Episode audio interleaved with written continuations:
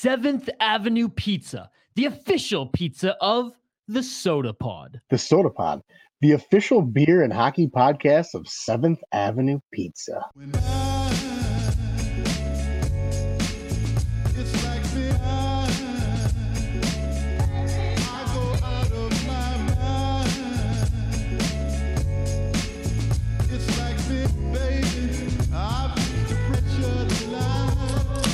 And welcome in everybody to another episode of MNCAA. I'm your host, Max, and yes, a full panel on store with us. It is Frozen Four preview time. So sudden life for the Gophers, and then sudden death for Mankato, apparently, as uh, the wake of Mike Hastings taking officially the head coaching job at the University of Wisconsin. Uh, yeah, better dead than red. I think all of us would agree on that. Uh, sorry, Noah. Yes, that includes better dead uh, than red. but uh, yeah, some some pretty big news around. We're, we're going to touch on Frozen Four a little bit. We're going to first start with the reactions of Mike Hastings. Uh, Marissa, I know that you've been, uh, shall we say, jumping at the bit to jumping. Put, literally uh, jumping at the bit to get uh, some words on this. So, your initial reaction to Mike Hastings going to uh, Wisconsin? So snap, crackle, pop. Okay. That was a beer. That was a Busch Light. Um, honestly, that's Bush League. It Bush. That it is Busch League. Him going, but my initial reaction was like, honestly, really shocked. Like, I think I can speak for all of Minnesota State fans when we were just taken aback by the news because it wasn't something that was like you. We knew that he was top candidate and we knew him and Larson and a couple other names were being thrown out for that position. But I didn't think in my wildest dreams, and I don't think a lot of people thought that Hastings was going to go just because of what he has done and everything else. But I think now we knew later when Puck Cato said some stuff and put a tweet out there about what his contract was, it all made sense why, right? Like like 3.75 million over 5 years. Like that's double what he was making at MSU, but still like to have him go is really hard because we knew of the implications and then to have an assistant coach go was also just the nail in the coffin. well, I guess not technically mm-hmm. yet, right? So he's just yeah. officially turned down the head coaching job. Alex, uh, one thing that ha- I don't think personally has gotten enough attention is something I think Puck Cato wrote this when they were talking to uh, the athletic department with Mankato, and they said that they had a contingency plan the last 14 months that if Hastings were to go. So, despite the shock that everybody's talking about, it kind of feels that Mankato may have seen this coming earlier than maybe most of us had thought. Yeah, the the only thing about that plan though is I don't think they in when they were coming up with this plan that they thought Todd would would bounce too.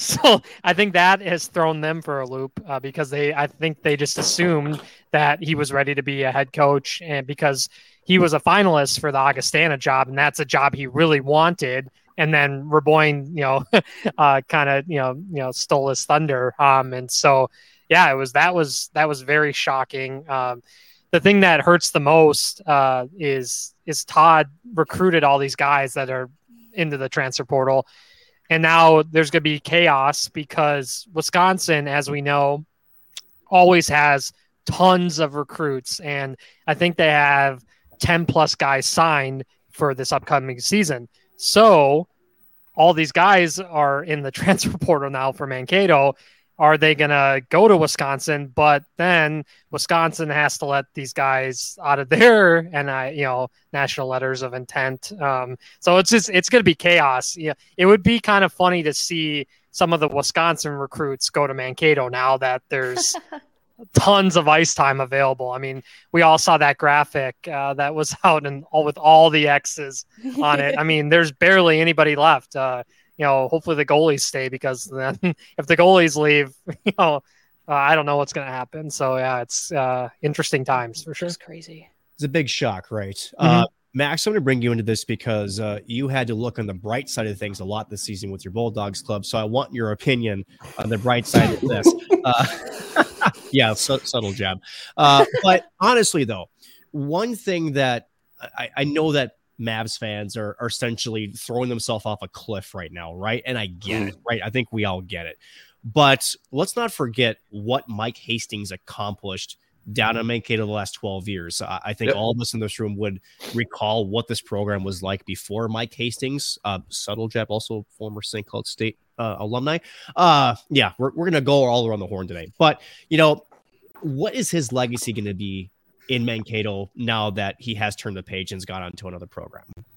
I think the legacy in Mankato is largely dependent on what happens next year because if there is a steep drop off, like you're gonna see him in a whole different light. Like he is going to be, you know how Peyton Manning was or should have been awarded all of those MVP trophies for having the Colts be a competent offense, and then he was injured for a year and they were just like a two win team. That's what if Mankato goes downhill and has a pretty poor season or like a very poor season that's what's going to happen. That's what everybody's going to think is this was all Hastings, and yes, all of the people that have left is a big part of that as well. And rebuilding from ground up is is tough, but the good coaches find a way to do it. Sandelin did it in Duluth in 2017-18 season after they lost to Denver. I think they lost eight of their their starting lineup there, and so they came back and had the championship the next season. So, is that easy to do? No. Is it incredibly hard to do when you have your two highest ranking coaches leave? Yes. Does it do I think that they're going to be able to do it this year? Probably not. If we're being completely honest with everybody here, I think it is going to be a rough season for Mankato, but I think his legacy is is going to be what it is. Like it is a high quality coach that got high quality players to play in a you know smaller market school and brought them into relevancy. And not to say that they were irrelevant before that, but these these last four or five years specifically have been premium talent that you've seen in college hockey, and it's going to be interesting to see where it goes for sure. Noah, does this sort of ring for St. Cloud fans that transition like from Craig Dahl and then to like Bob Motzko, where you know, yeah, it's it's it's kind of a weird time for the program, but again, the big thing that you can look forward to both on the positive side and maybe negative side. There's a lot of unknown there, but what you have is a program that has built a reputation for success and a culture of winning. So Minnesota State at this point has at least that floor.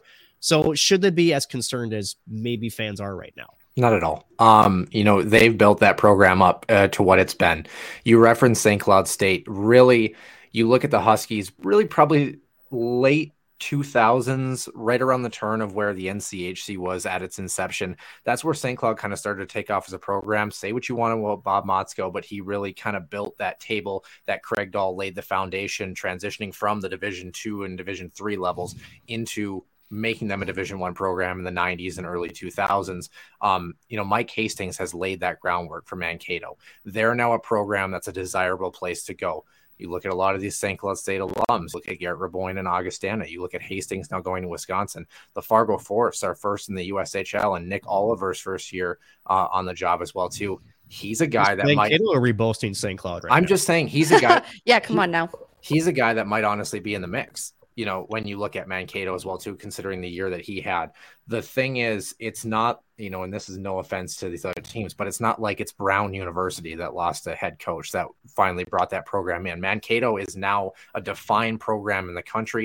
They've had recent success. I don't think there's any reason for them to be worried. The other piece of this, too, is also Todd, like you mentioned, he hasn't officially declared that he's leaving. I anticipate he is probably on his way out the door, but it also might be the fact that he's a really good recruiter and wants to stay in that role and just wants to be an assistant coach there and just doesn't want the head coaching gig. We don't know get a shot at running that program. Their on ice product is going to be questionable just because of the fact that not, not even like regardless of coaching, they lost a lot of really good players uh, to the National Hockey League in the recent weeks too. So that's going to be their biggest challenge, regardless of if Hastings still was there or not. But all in all, I think Mankato is going to be okay. And just like my hair, they're going to remain intact. Right on. There you go, man. That's that's a first. Um, PVO, PVO, positive PVO. vibes only. I thought uh, you said POV. I was like, oh. what?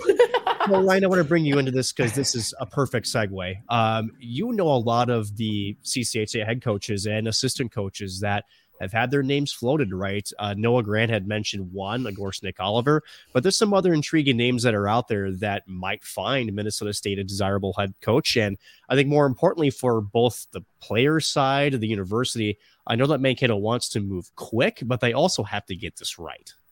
Yeah, it's when you lose a you know a famous coach like Mike Hastings, who you know took Mankato from the bottom of the WCHA to a bunch of MacNaughton Cups in a row and NCAA tournament appearances, you want to make sure you have a guy who's going to be there and provide some stability and also who's probably going to be there a while. You don't want a guy who's going to be, you know, I'm going to move out east as soon as, like, I don't know, Boston College or something opens up and I'm going to head back out there. You know, you want to find a guy who's knows the region really well, understands how to recruit Minnesota, how to recruit, you know, Wisconsin, Michigan, all that area where you can put together Illinois, apparently.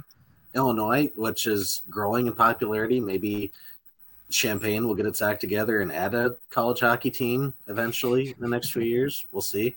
Um, but yeah, you got to find somebody who knows what they're doing, who has built something good and can recruit well. Uh, you get, you know, mention that maybe Todd will stick around. That's a distinct possibility. He might, uh, if he really likes to be a recruiter.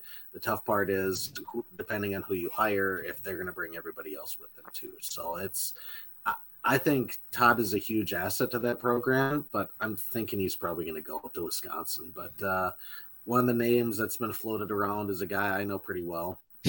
That's oh. Grant Potulny up in northern Michigan. Um, I thought you were going to say Rico. Well, uh, it would be something if dump St. Thomas all of a sudden. We're a little late for April Fools. Yeah, it's, yeah, it's so. a short. It's a short drive. This, yes, but that would be the abrupt end of the process. He's building the process, and that would just be running into a wall and giving up at that point. So, um, yeah, I think Potulny would be a good fit. He's he knows that he brought Northern Michigan from the bottom of the WCHA to almost making the NCAA tournament three times, three conference championship games. Basically, he knows how to recruit well, and uh, I think he'd be a good asset. I know people are concerned maybe he'll go to the Gophers eventually someday if Motzko decides to leave or retire, but you can't really think about that. You got to think about who's going to be the good fit for right now, and I think he would be if he decides to take it. He knows how to recruit the Twin Cities. He does it all the time, and he, you know, he understands Mankato as a program. Both, you know, he played at Minnesota, played against them the WCHA. He knows the area well. I think he'd be a great fit. It just depends on whether he wants it or not. Boy, that would that would be painful for Northern Michigan. By the way, though, there's a program that would be kind of reeling from that loss. Just throwing that out there A little bit. Uh, Drew, I want to kind of get you a little bit different perspective um, on this because uh, we know what Mankato has ascended to, right? They're still technically the reigning national runner up, you know, losing to Denver. Uh, this program is established, and not only just an established program, they're established winning program, right? And from, shall I say, the Gophers' perspective, as we're going to touch on them quite heavily here in just a minute, um, how important is it for Minnesota State to be at that level continuously, right? Because not only is it good for Mankato, but it's good for college athletics. It's good for the state of Minnesota. It's good for the game of hockey. So there's more riding on this decision than just the you know the micro, which is Minnesota State, right? Yeah, it's it's really good. Excuse me, it's good for the state of Minnesota overall. As like you said, it's just it's something that brings a lot of intrigue to a lot of other programs. Um, and you got to be honest, as like a Minnesota State, uh, someone who's some kind of booster, uh, even just for academics, it's like the hockey team puts that school on the map. Like it's, I mean, Adam Thielen is one, and then the hockey team puts them on the map the other way. So it's, I mean, it is a lot of athletics that kind of makes them nationally known. I mean, yeah, they were in the national championship game last year, and that's that's important stuff. And I think to recruit, to continually expand that recruiting base, and to get even more important, and to win a national championship, um, it's important to stay the course or to to keep on to keep the success that they had. I mean, like we've all kind of mentioned here before, it looks like it'll be really, really tough to do that again. Uh, at least not take a year off next year from that, just because of all the guys leaving. But I mean, it is important to get the the next head coach right, and I think, like like we've said, they've got a lot of different options. I think they've got a lot of probably a lot of assistants, a lot of uh, NAHL guys, uh, a lot of a lot of people who are looking to break into that next level and have some head coaching experience um, or have been on the bench for a college uh, uh, as an assistant for a long time. It's gonna be it's gonna take somebody that has a solid recruiting base, and I, I don't think Mankato is gonna go with somebody who um, doesn't have a ton of experience, at least in in that regard. Um, I think they're they would probably be willing to to sacrifice a little on the coaching side if they can make sure that they get a good recruiter in there to make sure that this team can still keep up talent wise and to to kind of be continue the mo of the way this team has been is that's old and older physical um, and and plays uh, really really tough to play against uh, style I want to get one more final comment from both uh, Marissa and Alex because, uh, yeah, we want to try to avoid the Kleenexes today. but uh, first of all, shout out to Steve uh, for some of the songs that he's been uh, sitting out there. I think channeling the emotions of a lot of the Mavericks fans. Um, Alex, any sort of people that you have been sort of maybe following, or you know, I suppose what's the the coping mechanisms you've been using to try to get through this difficult time? yeah, there's been so many fun, funny memes uh, that have been coming out and songs like like you mentioned. Uh, uh, there's one of our favorite uh, Twitter followers uh, is uh, Big Bag of Knuckles. Um, he is so funny. you know, we've been laughing through the pain today, and just you kind of have to have that. It, this you know, when you have that much success and then you get this much pain you, you have to cope with with some with some laughter for sure. And so, Steve, like you mentioned, there was a a funny uh, picture that uh, our buddy Drew Clausen put out today, which was hilarious with the with the Zambonis uh, leaving the, the Mankato Civic Arena. that was that was pretty funny too. So yeah, good good stuff for sure. And uh, Marissa, one final thought from you on uh, what is a big changeover for Mankato. Yeah, I think the biggest thing, um, a coping mechanism, obviously Mankato Brewery. I think we need to really utilize that. Tim Tupi, thank you so much. Love that guy. But we're gonna be we're gonna be clicking to that for sure. Um, I don't have any Mankato Brewery right now, so if Tim wants to send some to me in Omaha, I would I wouldn't be mad about it just to get me through the pain. But I think it's it's more or less that initial shock, right, of the things happening. And Alex and I, we were saying, you know, before this even started, just it's all in one day, right? Okay, you lose Bennett Zmolik. Okay, that sucks, right? Then David, and then Tassie, and then you lose Christian Fitzgerald, and especially Tassie and Christian. Those are two that are like oh my god that it, it hurts so bad well now you're looking at maybe sam morton said he was going to stay maybe he's going to leave everything is rocky everything is turny and it's just absolutely chaotic so i think we'll get through it but the biggest thing is just to know that it's going to take some time with this stuff we're we're losing a lot of key players after how many you know after going to the Frozen Four in the national championship last year and getting some speed and getting some good recruiters, and especially if Todd Knott doesn't come back, then we're going to be losing him as somebody who just is an absolute animal with recruiting and just a great guy overall. So um, I just think it's something that Minnesota State hasn't faced in a long time. And it's just going to be some new terrain. We're going to get through it, but we are going to make jokes about it. And I will continue putting my X of who's next um, on, on my meme. So as soon as we get those guys who are leaving, we're going to continue with it. So, yeah. was it? I'm trying to remember the movie, guys. If you guys can help me out, was it? Uh, oh yeah, it was. Um, Ace Ventura when he's going through like the football, he's just Xing out. Oh yeah, yeah, yep, yep. not him. This is not Ray Finkle. But speaking of uh, making of us cannot having it, uh, what we are going to have is a little bit of Frozen Four discussion now. Drew, Golden Gophers, the reigning and only Minnesota team left standing here. Four teams remaining in college hockey, so it's Gophers against Boston University and let's see the miracle memes have been flying through the internet, um, almost making me gag. Honestly, it's been a little bit over overwhelmed. But um, what a matchup this is, right? Um, I think uh, I will admit I had that bracket completely wrong, but uh, Boston University with uh, the Hutson Twins, and uh, they got a pretty decent goaltender in Drew Commesso.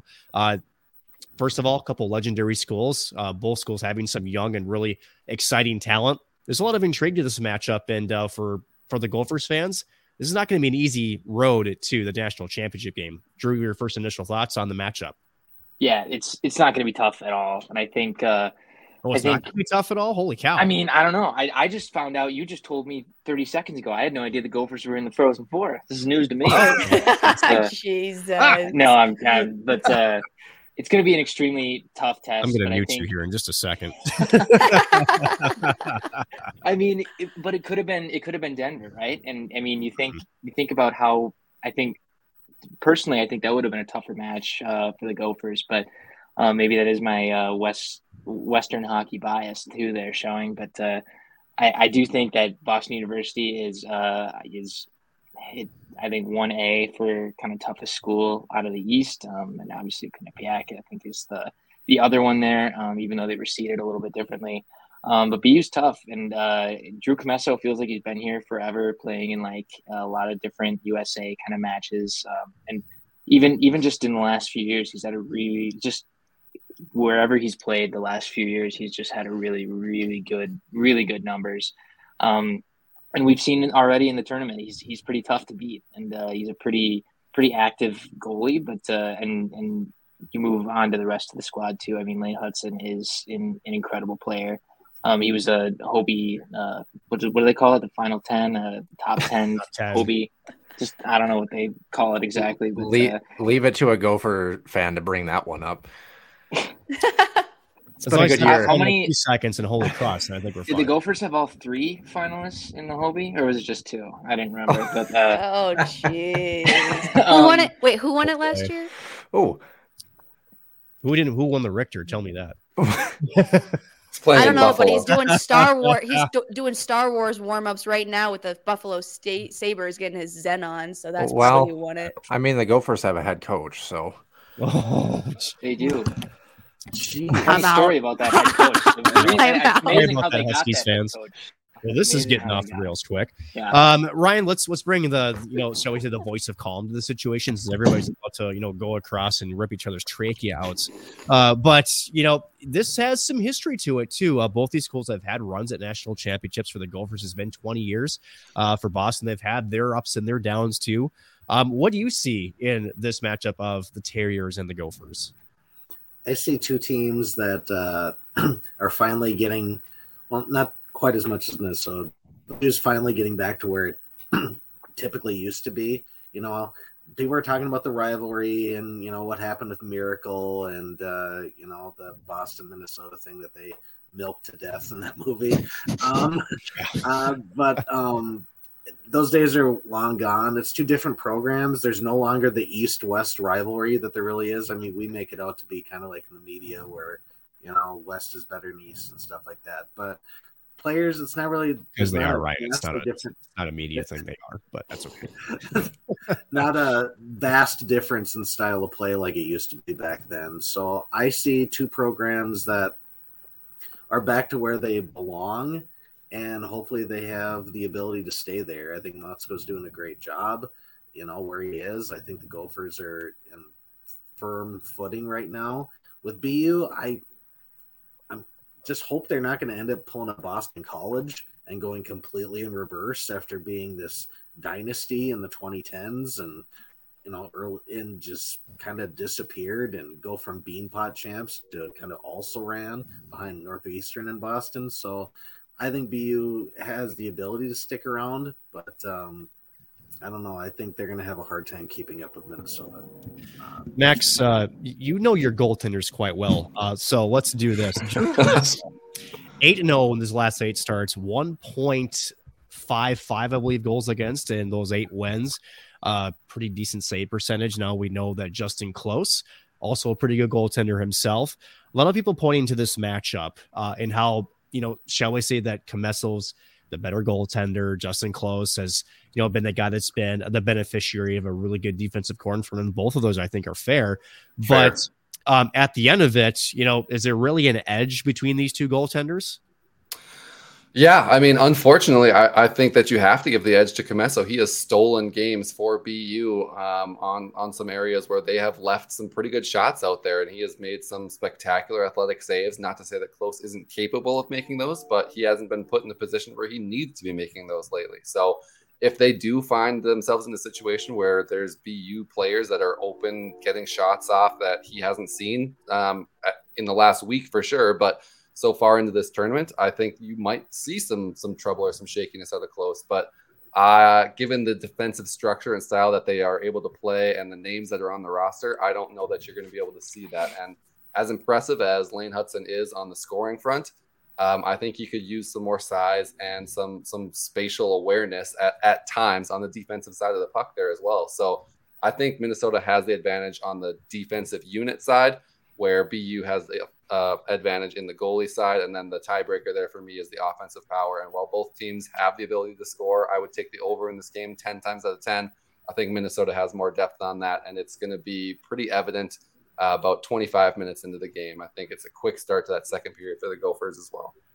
By the way, side note: every time we hear the train horn, that's another Maverick entering the transfer portal. Just Man, the zingers are on. Gold. Gold. Oh, yeah. Sorry, that was there. Um, Alex, I want to go to you in this one because Max pointed out, right? Drew Commesso, he's a hell of a goaltender, Mhm. right? But what he also said is BU's defensive structure isn't quite as, shall we say, uh, you know, very stern, right? So there's some areas that Minnesota can exploit, and there's some talent also up front for Minnesota. So is this the counterpunch to Drew Commesso, which is the, uh, shall we, say, the superstar prowess of guys like Snuggerud, Coley, and uh, Cooley and Knies, I should say.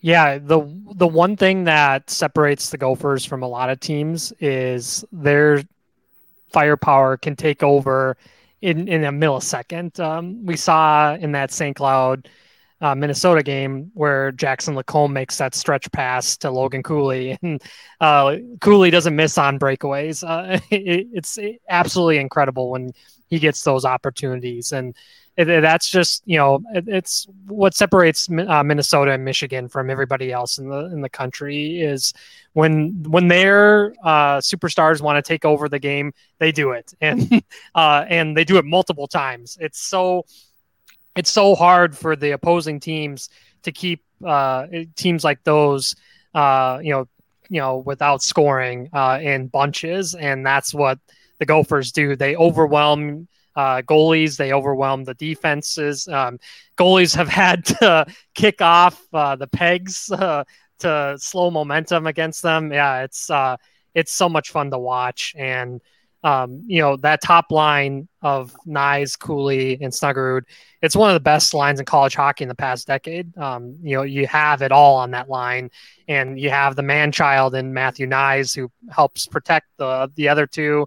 Yeah, it's just I don't know how you stop them. It's it's gonna be fun. Um, you know, BU's one of the East's uh, last hopes. Um, you know, they that that side of the country, the hockey hasn't been great past couple seasons. So yeah, it should be should be one heck of a game. Uh, it's weird having an afternoon game for for them. Uh, so uh, for both teams, so we'll see how they adjust to that. And um, you know, the the Gophers will be playing in an NHL um, size rink too, so they have to have to adjust to that. I know they've been practicing at Ridder, um, so uh, yeah, we'll see. Too bad they can't uh, practice at Mariucci right now, which is also shrinking in size, right?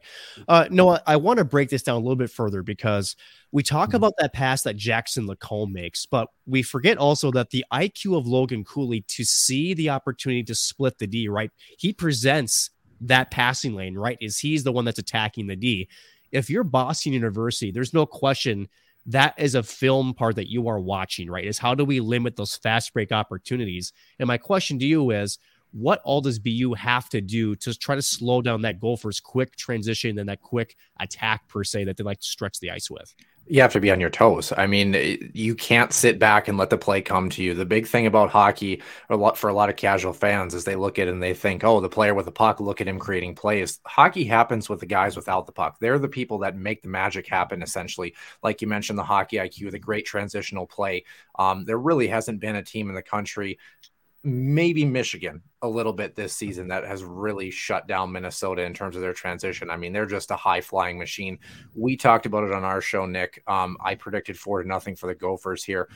And the reason being is when you look at BU and what they're going to have to do, they're going to have to be on the forecheck. They're going to have to be forcing these defensemen into puck turnovers right away. If you let these defensemen, especially guys like LaCombe, get two, three steps, good first pass out of the zone, you're essentially done for, and you're going to have to go into a defensive shell and kind of try to live to fight another day. You have to be the team on the attack. You can't sit back. The other thing of this too that's going to make things even more difficult for BU. I actually disagree with Max. I think that the Golden Edge goes not just because it's Max, but um, mostly uh, no, just because of the fact that um, Justen Close earned his stripes this year. You look at Minnesota's save percentage this season; they're fourth in the country with a 921. That's only behind Notre Dame, Northeastern, and Quinnipiac. So, and only one of those other teams obviously remaining. Um, you compare that BU a 908 for a team that has had good goaltending. When you give up high volumes of shots, especially against the probably the best offensive team in the country, you make life a little bit difficult on yourself. So if you're BU, you can't spend a lot of time in your defensive zone. You've got to be on the attack. You've got to force the issue. Honestly, I'm with Drew a little bit here. I think it's going to be four nothing, maybe four one. I think Minnesota is going to take care of this one handily. Marissa, let's be the, you know, shall we say the the opposite side of the argument because that's what we do, right? Um, say that BU has a decent outing defensively. Let's also mm-hmm. say that Drew Commesso was standing on his head and Scorpion saves, you know, whatever the case may be. Gophers are even getting a couple breakaways and they just can't find a way. Is there a mm-hmm. concern amongst Gophers fans that if Drew Commesso takes over this game, that there could be some frustration that builds in the lineup for guys that are normally used to finishing and that maybe throws them off their game as well? Is there a concern for that? Yeah, I think so. Um, that's because that's just the art of hockey, and that's just kind of how hockey is. If you look at the Minnesota Wild, which I'm going to bring up, obviously Mason Shaw tore his fourth ACL. They were booming, nice. and then he got out of the lineup. RIP. So sorry, but he tore the fourth ACL, got out of the lineup, and they just look frazzled. Right? These things can happen when you don't expect them to. When you're expecting, you know, clean games and to get goals, and when you're getting that stoppage from another goaltender, that's really hard and can mess things up. So maybe there will be some frustration in that lineup. Obviously, we saw that last year with Minnesota State when, you know, Denver was scoring on them left and right and they couldn't get any in the back of the net. Probably going to be like that for a long time now here on out, but um, but I do think so. But at the same time, to also play devil's advocate, it could um, you know, really hurt them, but it could also just give them that determination. We've seen them in the last waning seconds. We've seen them, you know, like Micheletti said, out of the blue, just snap and turn it on, and the Gophers just destroy, right? Um, Canisius is the obvious example. So with this squad, I wouldn't put anything past them. I do think that if they do get that stoppage, they're going to find a way because great teams find a way to win. Drew, so let's let's talk about you know from a coach's mentality, right? So if you're BU, there's no question you're you're taking apart Logan Cooley, Jimmy Snuggerud, Matthew Knies, right? But the thing about this Gopher squad is they're deep. They've got depth, right? So say you shut down Cooley, Snuggerud, and Knies. Who's the next guy that you have to worry about, or shall they say the next line that can do just as much damage as those top three? Boy, uh, Jackson Nelson and Bryce Brodzinski. I think those those two guys have been just incredible, at least in the tournament. And I gotta give a good uh, nod to Mason Nevers too. He's he's had a really good tournament. Um, but I think if you let Bryce Brodzinski have the puck for like more than a second and it's in the offensive zone, I think Commesso's in trouble. I don't care how good of a goaltender Commesso is, but like Brodzinski always finds a hole when he has a little bit of time. And if those defenders aren't hawks on him, I think, and if, especially if it's like a second or third pair, I, I it's going to be tough sometimes. If he if he has some time and a little bit of space, I, they got they really got to watch out because I mean those those guys are so hard to shut down.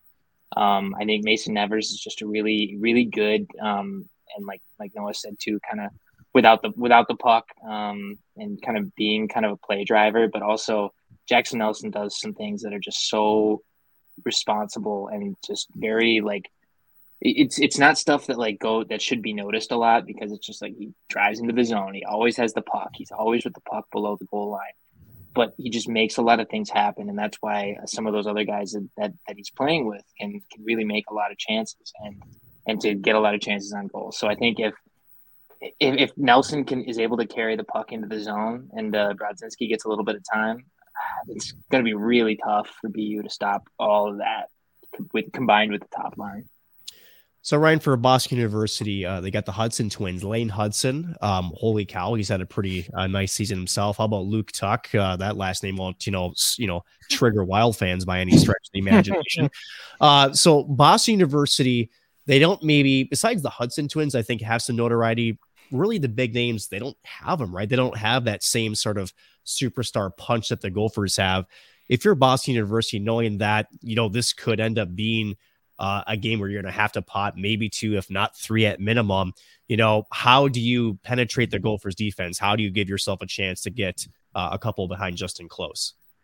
I think you just need to just find a way to just get the job done. It's not going to be easy to beat a team like Minnesota. You have to find your spots. You got to be good with passing. I've seen a lot of teams look really shaky in the tournament, making sloppy passes or going back when you know there's nobody there.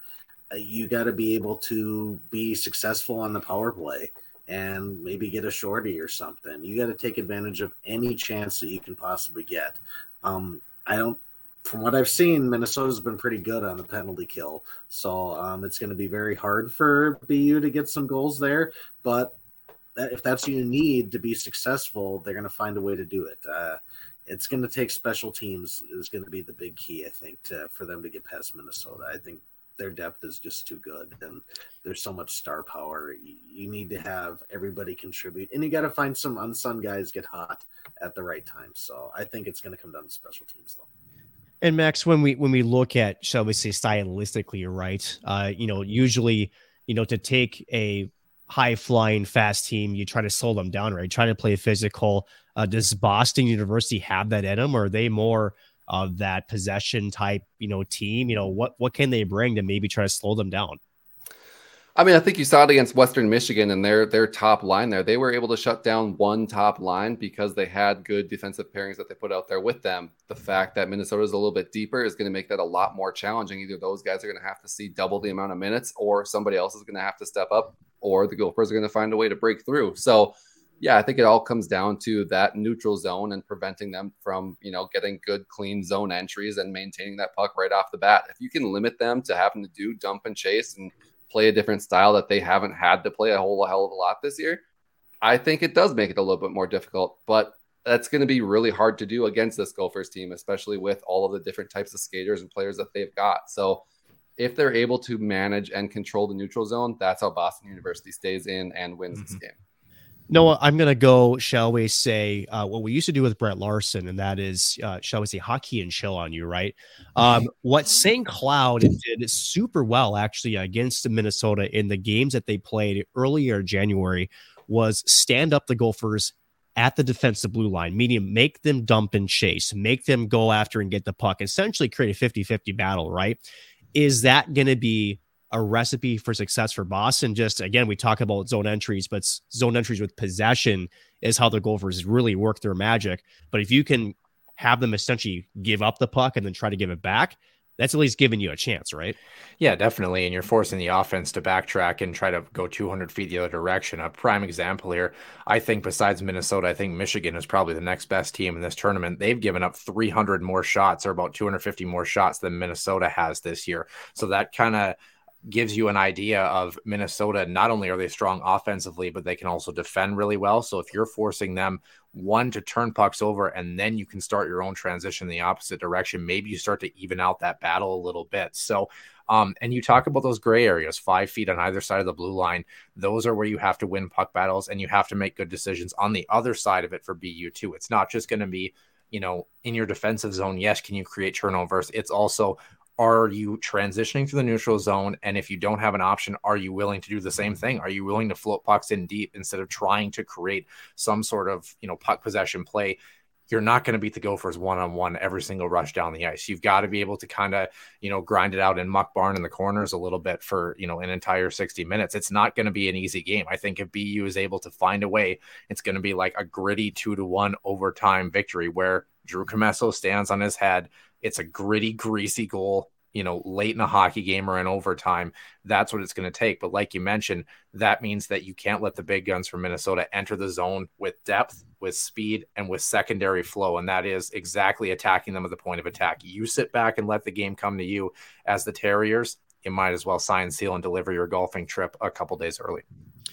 Alex, you know, we uh, we briefly talked special teams in this. Now, Bob Motzko talking to the media, he mentioned that you know there was maybe a little disdain for some of the calls that were made against uh, his uh, his Gophers against St. Cloud. I think we all would agree there was some questionable refereeing in that hockey game, uh, just lightly said. But regardless, right?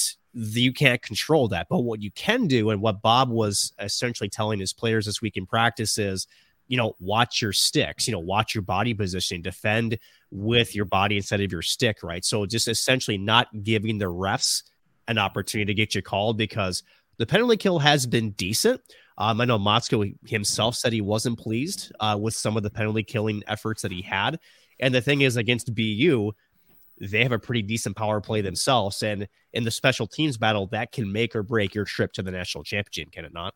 Yeah, hundred percent. That uh, that's what's gonna keep Boston in this game is if they get some power plays, uh, because that's the one way they can neutralize um, uh, the Minnesota attack is you know have them be shorthanded um, because they don't want to get in the run and gun with with the Gophers. It's it doesn't work. It's the same thing with Michigan. Good luck if you you know Michigan and Minnesota trying to play that style. You'll just get run out of the building. So, uh, what BU should do is watch uh, game tape of the Mankato games against the Gophers in the NCAA tournament. Uh, you hit this Gopher team, you try to make it as physical as possible, uh, and and try to pressure the young guys. You know, Minnesota is one of the youngest teams in the country, and so uh, you can easily frustrate them. Um, and so, yeah, just try to cause them to you know those stick infractions. You know the refs love calling those um, you know cheap penalties. And so yeah they're going to have to keep an eye on it. And uh, that's that's how boston's going to stay in this game. So gophers have to avoid going to the box. And marissa this could very well as, noah thinks it's going to be one-sided. Um, some of us like myself think this is going to be more of a chess match uh, one thing that we saw in last year's national championship game, and unfortunately, it was the Mavericks that came on the other side of this. Now, man, bear with, me, Jeez. bear with me, okay? So, I'm not trying to really rain on your parade. I'm really not, but it's fine. Denver, it's fine. but seriously, Denver though. Let's let's talk about what Denver did. Is yep. they didn't waver from their game plan, right? Mm-hmm. And why that is a segue to me from what Alex is saying is let's just say that BU does come out and they hit and they frustrate, right? If you allow that emotion to creep up, that's going to take you off your game plan. BU at that point needs to control the hockey game, right? So, despite everything that's happening, whether it's on the ice, in between the benches, the chirping, no matter what, right? How important is it for the guys to remember to stay the course? Because at the end of the day, you have to play the whole 60 minutes. Absolutely. And to talk about the Denver and MSU game, because honestly, that was it you know the guys played 40 minutes and then the last 20 minutes they didn't show up. And that's you just can't do that. And the biggest thing especially in hockey is it's not how you start it's how you finish. You got to finish a game strong. You really got to see everything through and you got to play the 60 minutes um, with your entire heart out because right now this is everything. Like this is a do or die moment for a lot of the guys. So i think you don't let the outside noise get to you. You ignore everything. You stick to your game plan. Um, no matter what they throw at you you play the game that you know and that you've been winning games at all year, and especially with for Minnesota offensively. Get pucks deep, drill shots on goal. One of them will fall, really make them tired. I think that's what's been working for this squad is that, okay, maybe first line isn't working. They have a second, a third, and a fourth that are equally as strong um, throughout the entire team. That's what's going to work for Minnesota. So I really think they just have to stay to their identity and, yes, play a full 60 minutes because I can't talk to you how important it is because MSU fans will say, you that's how you win a national championship. That's how you go to the national championship is to play your heart out the entire time and don't think, "Oh, well we've been playing good for the f- first 40 minutes. There's no way they're going to come back with 20 minutes like any team can, any team will. Minnesota obviously proves that first round, so yeah, very very important. And for once, Bob Motzko actually might like the time that his team is playing this year. So yeah, early game. They lose, so Drew um, doesn't have to go to bed early. He can. I mean, he can go to bed early. He doesn't have to stay up late. Wins just, for everybody. How about classic? That, right? Classic. Just good habits all around. Look at that. Well, boys hey, listen, and girls, be happy I'm wearing a Minnesota sweatshirt. Okay. Oh geez, that didn't take long for you to jump the ship, didn't it? Um, it is prediction time, guys. Uh, Noah, I'm going to start with you because we have to predict two outcomes. You already told us your one. It's for North and Gophers in this matchup. How about Quinnipiac and Michigan? And then also, who's your national championship winner? Yeah, Michigan three to two in overtime. We kind of mentioned it on our show. the huh? overtime games, just um. well, this you're this picking Michigan to win two overtime games in the playoffs this year. Well, okay. Well, the thing about Quinnipiac here is we always sleep on the Bobcats every year. I think that we have. Well, let's Rightfully be so. Well, well, well, let's be fair though. I mean, we have that West Coast bias in some senses too you know, I don't think that BU team is as strong as Quinnipiac is defensively. And Peretz is obviously a great goaltender, might keep him in that hockey game a little bit more than Commesso on the other side for BU. I'm going to say Michigan wins it, but it's going to be an overtime. Um, this could be a wider spread, but I think Quinnipiac, we've underestimated them year after year, and they slowly kind of hang around hockey games. They're going to run into a test that's going to be too tough to handle because that Michigan team is just too much firepower. So I'm going to go with Michigan in overtime on that one. And then I'm going to go with the Gophers. Same exact score, three to two. We're going to go regulation this time. Um, oh, thanks for switching it up. I appreciate there it. Yeah, uh, wow. yeah, yeah. There you go. So the Gophers, for the first time since 2003, get a national championship. Ryan Stieg, your thoughts on the weekend that is coming up in Tampa? Well, this will be a preview for my column that'll be coming out tomorrow. So, uh, spoiler alert here. Really um, I guess uh, my prediction is Minnesota is going to come out on top over BU. I said BU is going to have a hard time keeping up with them, and although I think they'll do a pretty good job, I think Minnesota's depth is just way too much for them to handle, and their goalie is only going to be able to keep them in it for so long. So I think Minnesota comes out with it. I can't remember what score I predicted for the column because I wrote it like earlier. Ten nothing. but um, here I'll say I'll say four two. Minnesota comes out on top. Whoa. With, uh, with the other one, Michigan is so stacked, but like Noah said, we sleep on Quinnipiac a lot, and I think they have a lot to offer that people are sleeping on. They are they're they're the number two seed overall, and they got it for mm-hmm. a reason. They're the best team out east. They have a great goaltender, and I think I'm gonna go bold here. I don't know. It depends on how you feel about bold, but I think Quinnipiac's gonna, Quinnipiac's gonna beat Michigan. I think. Oh, uh, oh, well.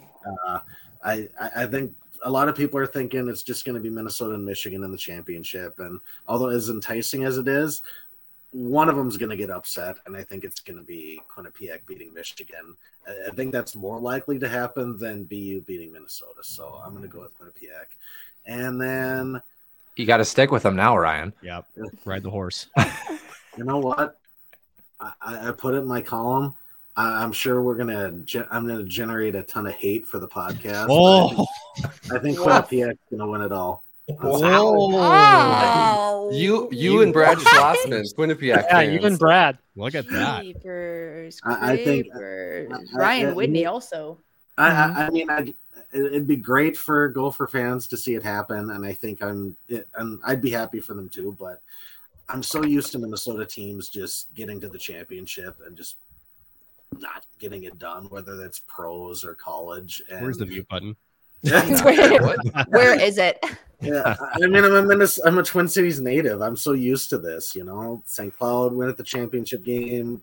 They lost. Minnesota State last year lost. So it's like I just, I just don't think the Gophers are going to do it just based on this trend that Minnesota teams have. So I think Quinnipiac gets it done, and uh, I await the hate that I'm gonna get for. I like how Minnesota sports and the Minnesota sports fandom world has migrated all the way down to Tampa Bay. Beautiful. I, will wow. say this. I said this earlier. Other than a school in the South, pretty small. Don't know if you've heard of it. Alabama. Outside of them, oh, Minnesota oh, yeah. Duluth, a Minnesota school, has more Division One national championships than anybody else in the country. So I don't know what we're talking about here. Nick, Nick, we can end the show now if you want to. Listen, here's what we, we will start a new drinking game. We need to start a new drinking game every time that Max Beach mentions mentions something about UMD and his Bulldogs. we would be drunk in 20 minutes, but I've had a long time. 20. That's that's that's generous. Yeah, that's that's power Power 20. Anyway. Beaver Island Brewing, Bent Paddle, and Mankato Brewery. Yeah, yeah, yeah there you go. Uh, Max, since uh, you you know gave us that insight, how about you give us some more with uh, you know your predictions for this upcoming weekend in Tampa? Yeah, um, I think we have beat the horse to death that is the Minnesota game here. Um, I think everybody knows that I'm picking Minnesota in that game. I already said I was taking the over. The line set at six and a half, so I need seven goals in that game. I think it is 4 2 going into the end. Minnesota nets the empty netter to make it 5 2 to win, three goal lead. Minnesota goes in. Um, on the other side, you've got, I mean, we've talked about him. I have hated him, rightfully so, wrongfully so. Who's who's to say, really? Uh, Peretz, great goalie. He is leading the nation in uh, goals against average. He's leading the nation in shutouts, despite one of those only coming with five shots against. He is one one hundredth of a point behind Devon Levi for um, save percentage. So he's a good goalie by all by all metrics. Collin Graf, often overlooked when you're talking about scorers in the tournament and and over the the, the nation in general here. I don't know that that is enough to overcome Fantilli and Hughes and Samoskevich and like all of the power that Michigan has. So uh, I think that one is much closer. I think we're talking about a three to one win, maybe including the empty netter there. I would bet the under there, but Michigan comes out there, rematch of the Big Ten final this year and last year. I think it is Minnesota's time to shine. I have to turn my hat around so you don't see a Bulldogs logo. There it is. Gophers taking the national championship.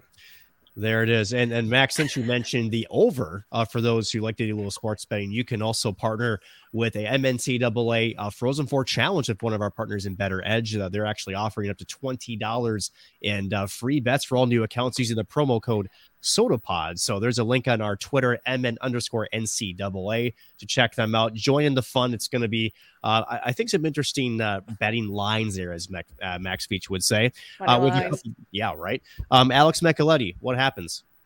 Yeah, I'm gonna go just like the majority of the folks here.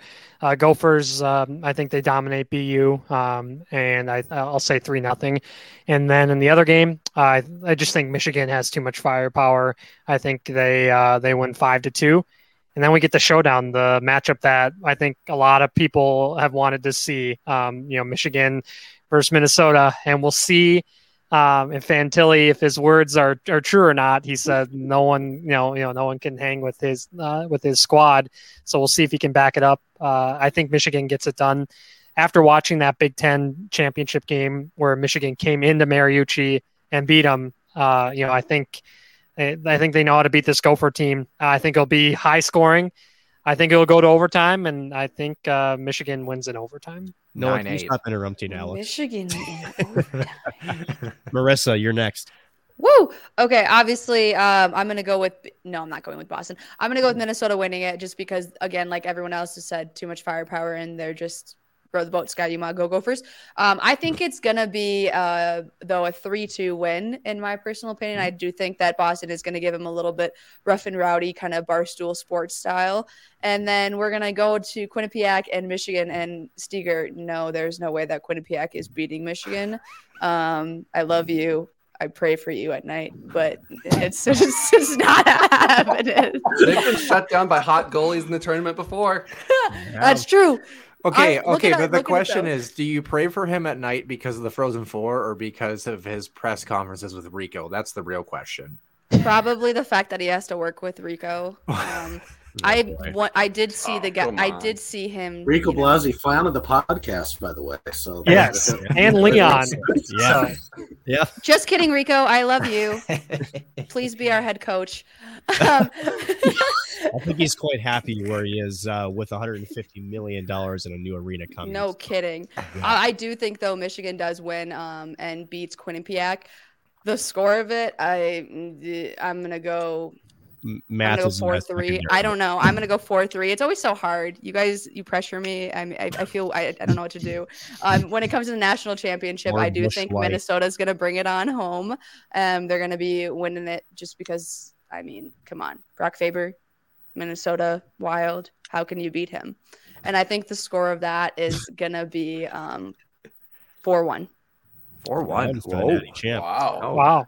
Go so, uh, Drew, uh, before I sound off, you're getting, shall we say, the, the last stand here because I'm sure that your comments are going to be completely unbiased. So uh, let's let's hear what you got to say. hey, I mean, I think uh, I think the Gophers are winning against BU. I know, not really a surprise there for most of us, but uh, um, I do think it'll be closer than uh, than many people might think. I bet it'll be. I wouldn't be shocked if it's like two one near the end of the game, and then there's some kind of empty netter for the Gophers. Um, so I, I, guess I'll say three one uh, there. But I mean, it, it it'll be it'll be close. I think no matter what. But I think uh, Michigan and uh, Quinnipiac. I think that's going to be closer than people think. I do think Quinnipiac has a chance. I, I'm not going to say they're going to win, but I think Quinnipiac has a really good chance if they can really shut down and frustrate the the, Michigan forwards and and uh, hang with the team. I guess it was uh, using Fantilli's words, but uh, uh, I think they could. I think they could take it, but uh, I do think Michigan wins this close, uh, three two. Um, then the rematch, the Big Ten championship game. I think this will be just a, uh, just a real horse race. I think it'll be five four uh, for the oh, Gophers. Oh, wow. It'll be a it'll be a nail, nail biter, and every Gophers fan in the entire world will be uh, I don't know if there's a level of stress that uh, I mean the Gophers haven't probably felt this level of stress in the Twitter era, so I guess we're gonna see it. We're gonna see it on on full display for for everyone to see. So it should be a should be a very very fun weekend. That was going to be my final question. Is my final prediction? All of us, scale of zero to ten, how stressed will Drew Cove be on Thursday watching his Gophers play? I'm going to go eight and a half. I wonder if Better Edge would. I'll have take the over. line on this. The over. I'll take the over. uh, well, since nobody asked me how I think it's going to go, I'm just Hey gonna- Nick. Oh, Nick, how do you predictions are think gonna it's be? gonna Thanks, guys. You're so kind. Um, I'm actually with Drew on the BU Minnesota uh, side. I actually think it's going to be a lot closer than people think. Uh, I, I know the depth. I know, you know, that Minnesota has a big edge in a lot of those categories. But again, in, in a national semifinal game, all bets are off. You know, it's just, it's, you know, how do you handle the emotions of the game? Do you settle in? Because really, that's what it comes down to me is in these types of games is who settles under their game first. You know, who can get, you know, the cobwebs and the, and the, the jitters out, right? Uh, so yeah, I think Minnesota will start, uh, shall I say, that second line. You know, just to go out there, maybe put it through, hits through, and just just to get in the game, right? Um, but I think Boston will will put up a good fight. I'm going to go four two with an empty netter. Minnesota takes this one, and then I'm also thinking Michigan Quinnipiac is also going to be a closer matchup. I'm also going to say like three two Michigan in this one, because again, uh, Quinnipiac uh, again they have. Uh, a really good, strong defensive game. They really, really do. They've got one of the best goaltenders in Yaniv Peretz. Um, question is, can they counterpunch? If Michigan goes up two, maybe three, that game's over. But uh, if Quinnipiac can keep it close, um, they got themselves a chance. So again, it's Michigan, Minnesota.